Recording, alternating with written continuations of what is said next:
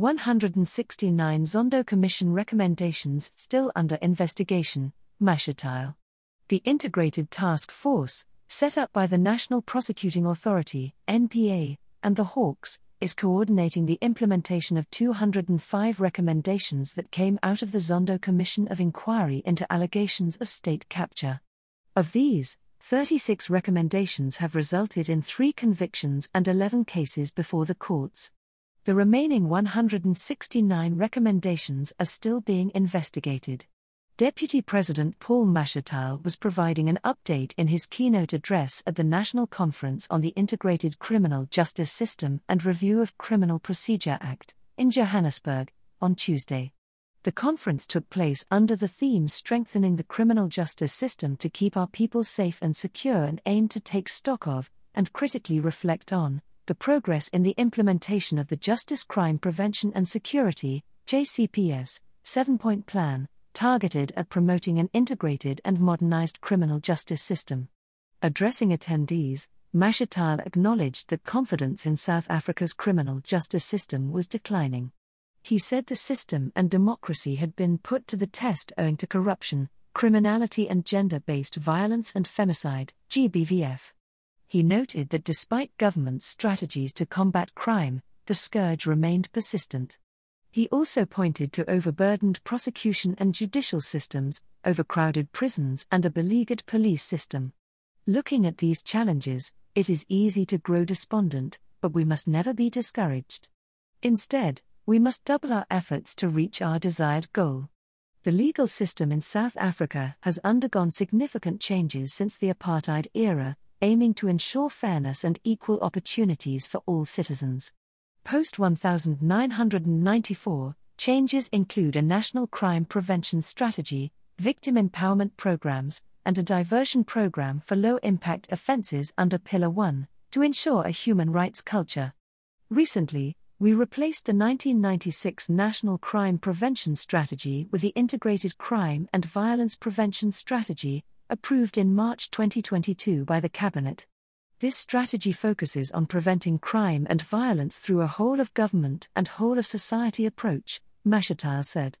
Over the next few months, the JCPS will focus efforts on GBVF, corruption, creating an independent unit called the Investigating Directorate Against Corruption within the NPA, strengthening the Whistleblowers Act and revising the Criminal Procedure Act. Construction mafias and unlawful arrests. Mashatile stressed the need to deal with crime in the construction sector, as it directly impacted the country's economy. He said the economic infrastructure task teams were dealing with non ferrous metal theft, infrastructure crimes, and illegal mining activities.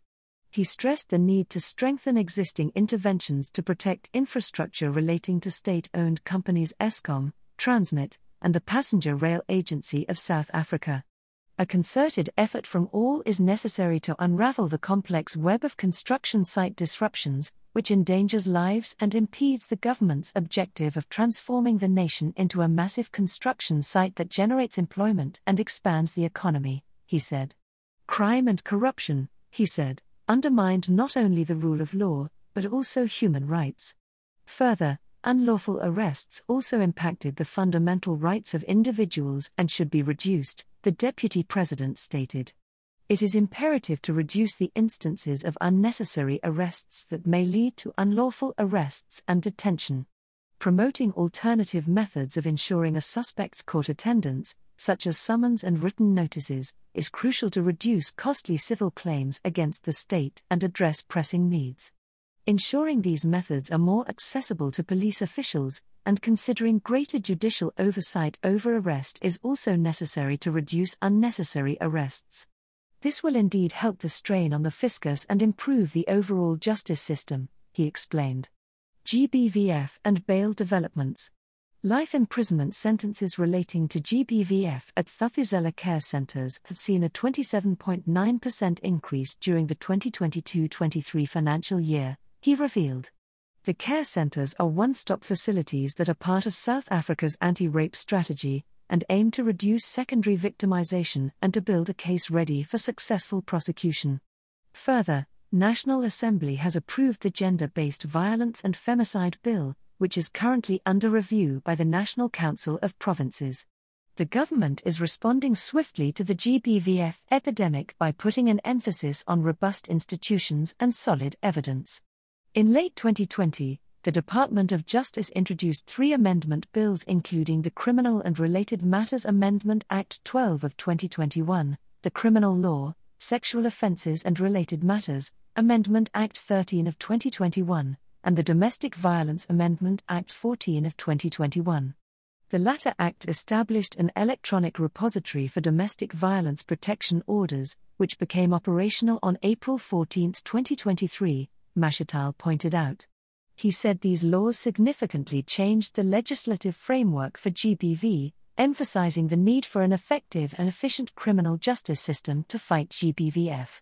Following public outcry, the Department of Justice and the South African Law Reform Commission are reviewing the process to strengthen bail laws to make it harder for people to be released on bail. The review process aimed to ensure that victims' needs were prioritized and also aimed to reduce overcrowding in prisons and detention centers, Mashatile said. Immigration, refugee protection. There is misalignment between the Citizenship Act, Immigration Act, and Refugees Act, the Deputy President admitted, and he noted the need to evaluate the laws and create new ones to deal with illegal immigration. He said the recently approved Cabinet White Paper on Citizenship, Immigration, and Refugee Protection would set the framework for residency and citizenship approvals for foreign nationals, and for protecting the rights of refugees and asylum seekers, all while protecting South Africa's national security.